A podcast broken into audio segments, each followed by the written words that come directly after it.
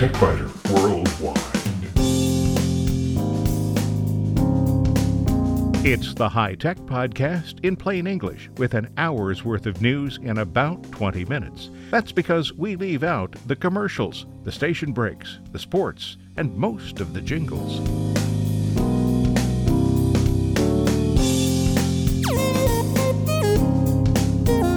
Podcast number 477 for the 24th of January 2016. This week, an in depth look at Microsoft's Edge browser is first followed by a consideration of Bing as a better search engine than Google. In short circuits, AOL considers a name change, a new kind of answer site that's more interested in questions, and an application intended to keep your cats from forgetting their medical appointments. In spare parts, only on the website, Microsoft's latest fast ring version of Windows 10 is out with few visible changes but with stability improvements that will allow new features in upcoming builds. Leica has a new $3,000 camera, and if you want, you can throw it into the lake. And a code of ethics for software engineers from the Institute of Electrical and Electronics Engineers Society and the Association for Computing Machinery.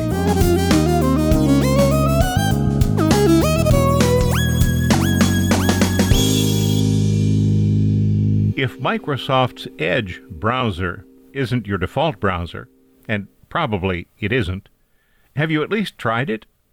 Granted, you need to be using Windows 10 to use Edge, but the number of computer owners who have upgraded to Windows 10 is substantial and growing. Users of Firefox or Chrome who depend on browser extensions such as LastPass, AdBlock Plus, or any of the hundreds of other add ons available for those browsers will find Edge wanting when it comes to extensions. Near the end of 2015, Microsoft finally began to hint about when we might actually begin to see some extensions. Sometime in 2016. Sometime. Developers want Edge to be capable of delivering a personalized web experience, so extensions are a high priority. But so is security. Developers are working on a secure extension model to make Edge both safe and reliable.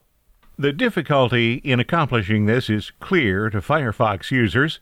Starting with Firefox 41, and by the way, the current version is 44, Mozilla began blocking all unsigned extensions to eliminate malicious scripts. The problem is that numerous extensions no longer work. These include Mozilla's own nightly tester tools, Skype, a variety of add ons that are useful to website developers, and, at least for a while, most plugins created by antivirus application developers. Mozilla is working on that, and there are some workarounds. Edge has some advantages, though. For one thing, it's fast. That in itself is a big change from Internet Explorer, which wasn't fast.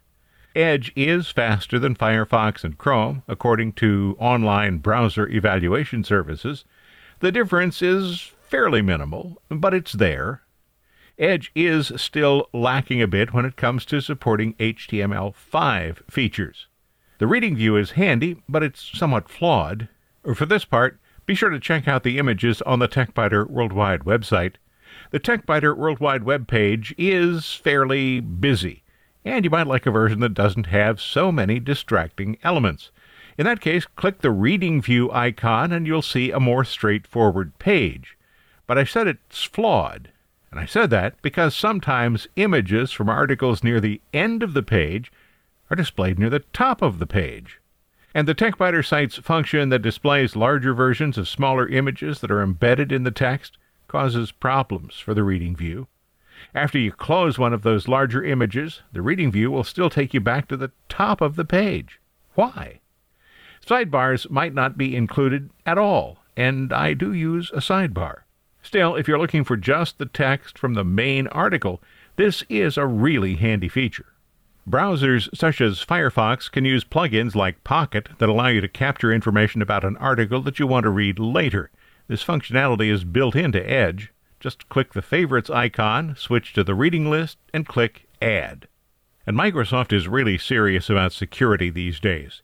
Internet Explorer was a primary target for malware writing creeps. So Microsoft has added protections that separate the operating system from Edge. If you click a malware link, the system is supposed to protect your computer. That said, it's important to note that malware writing creeps may be creeps, but they're not stupid. You can be sure that they will be looking for ways to exploit Edge, and they'll probably find some. Edge's new tab page is also another good feature that seems to need a little bit of work. You can turn the new tab page off, or you can customize it, at least to a limited extent.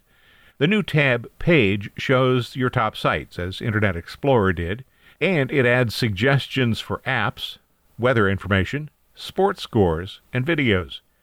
There's no address bar, but you can type a URL into the search box, and then you'll see the address bar. On the page, you can eliminate icons for URLs you don't want, but I haven't found a way yet to add URLs, something that's easy to do with other browsers. And once you've navigated to a page, the URL you put in the search box will appear right where you expect it. One of the most significant improvements Edge brings is the ability to annotate pages.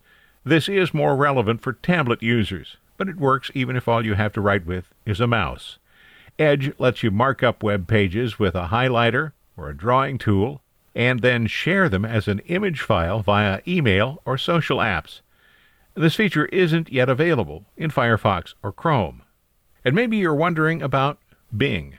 Bing is Microsoft's default search engine, and they'd really, really like it if you'd stop using Google and start using Bing. But is Bing any better than Google? If you're running Windows 10, it might be. And if you're not running Windows 10, it might be. One reason to use Bing is this Bing pays you. Not a lot, admittedly, but it's more than Google pays, which is nothing. The payments are a feature of Bing Rewards. Searching earns points for you, and you can redeem the points for coupons. For example, if you have about 500 credits, Microsoft will pay for $5 worth of stuff at Amazon or Starbucks or several other merchants. You can earn half a credit per search, up to 30 searches per day. That would be 15 credits. Like I said, it's not much. Use Bing all the time, and you can earn silver or gold status. That gives you some extra discounts. But does Bing actually work? No matter how much you might earn for conducting searches, it's not a winning proposition if the searches aren't any good. I tried searching for my name on both services. I did that because I know what to expect, and because my name isn't particularly common, it wouldn't get buried in lots of extraneous returns. I thought I should get some hits for my name, possibly some for TechByter, definitely some for my own website, and possibly for Blinn College in Texas.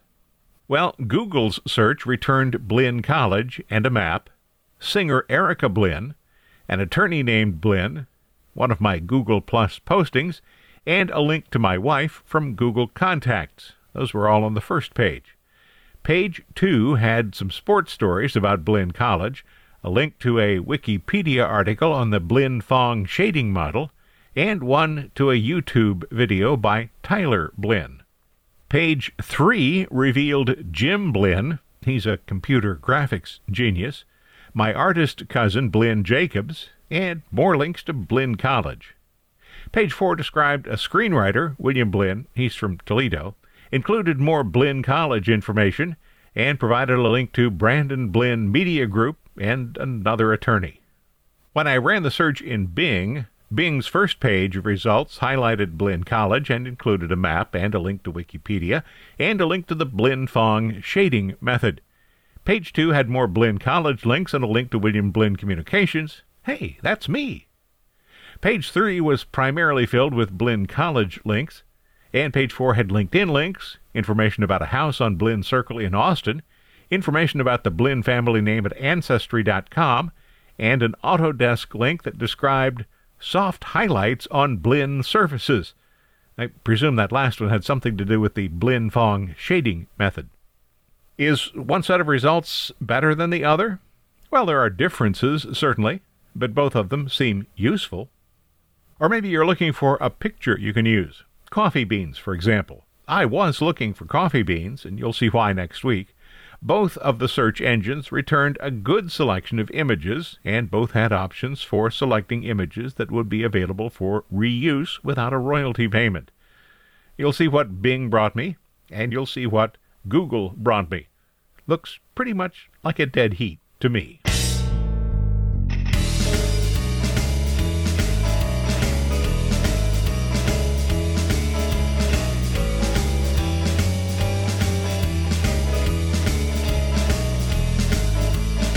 America Online might be going away.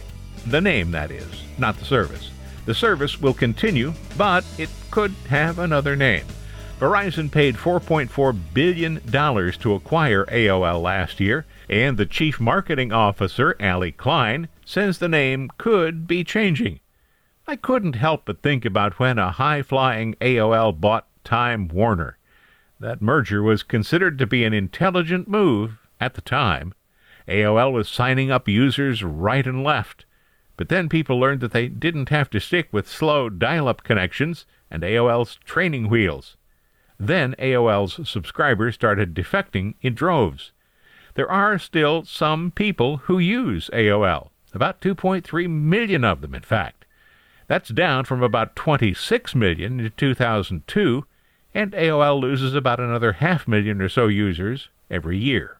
Along the way, Time dumped AOL, and most people probably still think of AOL as the company that sent out millions of floppy disks, and later CDs, as the You've Got Mail company, and maybe as the company that dumped newbies by the millions onto the Internet. Kline told Business Insider that the name has a lot of legacy and meaning. Legacy and meaning could also be termed baggage. AOL, in fact, owns some popular services such as MapQuest and Huffington Post. It's not just modems, slow connections, and email.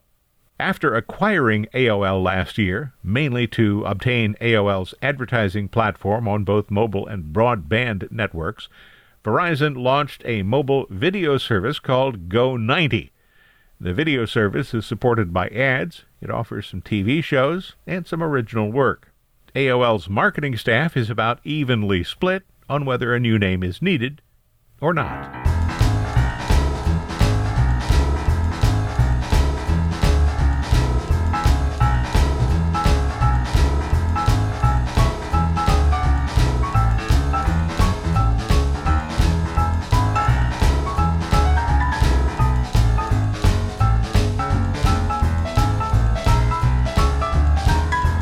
People in large groups can be intelligent. If you show a jar of jelly beans to about a thousand people and ask them to guess how many jelly beans are in the jar and average the answers, the result will probably be very close to the actual number. I proved this to myself recently with a much smaller group. About 50 people were asked to observe a pumpkin and guess its weight. The range of answers was relatively large, but the average was within three pounds of the exact weight of the pumpkin, which was about 55 pounds. That's the logic used for crowdsourced answers, and a new operation is in the process of being spun up. The URL is pretty clever yes.no. The .no top level domain is for Norway, but the organization running the site is in Israel. It's being called a Q&A social network that's intended to enable crowd interviews of public figures and celebrities. Apparently, the idea is that all of us together will be able to think of better questions than any one of us could do individually. Co-founder and CEO Asif Levy says that the primary difference from other sites is that Yes No doesn't involve questions that are asked to the community, but questions from the community that are addressed to specific users. Levy says that celebrities use social media to engage with their fans, but there's no existing platform designed around the concept of answering questions. The new service will enable meaningful interactions, according to Levy. An upvoting feature allows users to support the questions they really want answered. This is crowd interviewing, he says, and we want people to be heard.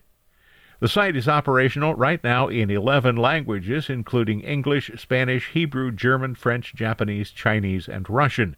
By the end of the first quarter, it's expected to be operational in 40 countries and 30 languages. You'll find a link to the Yes No website from the TechByter Worldwide website.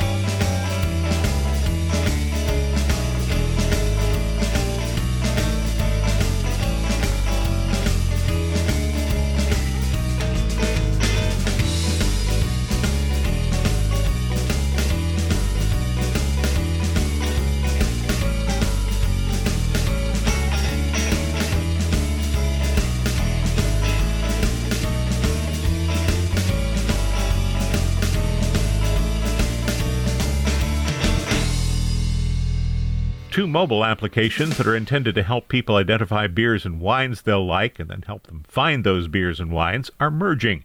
Untappd and Next Glass say that merging their science based alcohol software will create a powerhouse combination that will provide an unparalleled beer experience. That sounds like something right up my alley. Or is it right down my alley? Software developed by Next Glass uses scientific methodology and machine learning to deliver personalized recommendations to consumers, breweries, wineries, and retailers. The company has analyzed the chemistry of tens of thousands of bottles of wine and beer. The information, they call it DNA by the way, has been stored in their Genome Cellar database. You'll find a link to Next Glass on the TechByter Worldwide website. Untappd is a popular mobile app that allows users to share a brew virtually with a friend who's online. It's also designed to let you know what your friends are drinking and where. And there's a link to Untappd from the TechByter Worldwide website. Untappd co founder and chief technical officer Greg Avola says the merger will allow continued growth while maintaining the Untappd brand without making changes that might rattle the user community. Next Glass founder and CEO Kurt Taylor says the merger gives untapped users access to data from Next Glass. The merger, he says, will create a powerful combination that'll provide consumers and businesses around the world with ways to share, socialize, and learn about beer. So, cheers!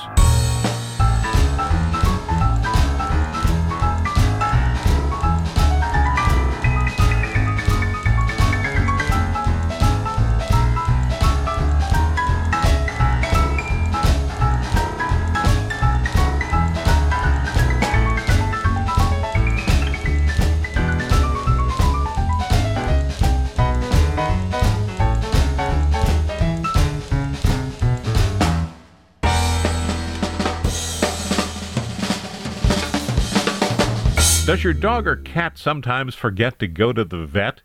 Or maybe your cat has been gaining weight lately and refuses to exercise. Bayer, that's the aspirin company, has released an app that people who are owned by pets can use to manage health care and vet appointments.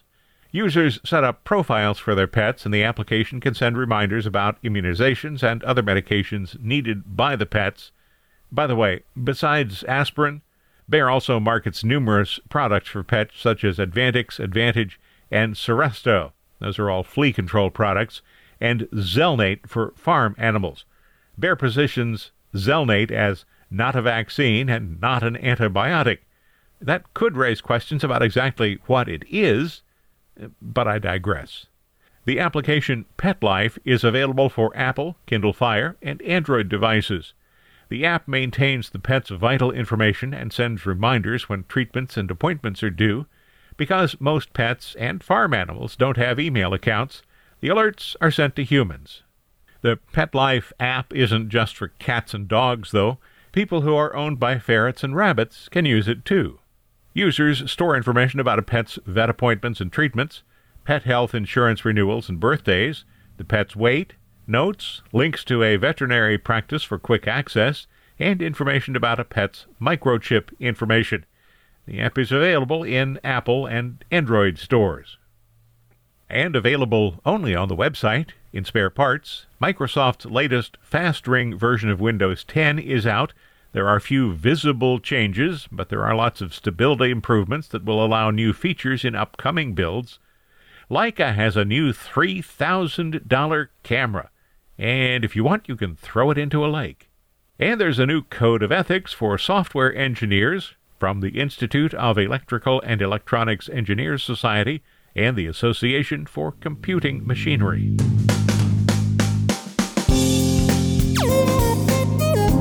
Thanks for listening to TechByter Worldwide, the podcast with an hour's worth of technology news in about 20 minutes.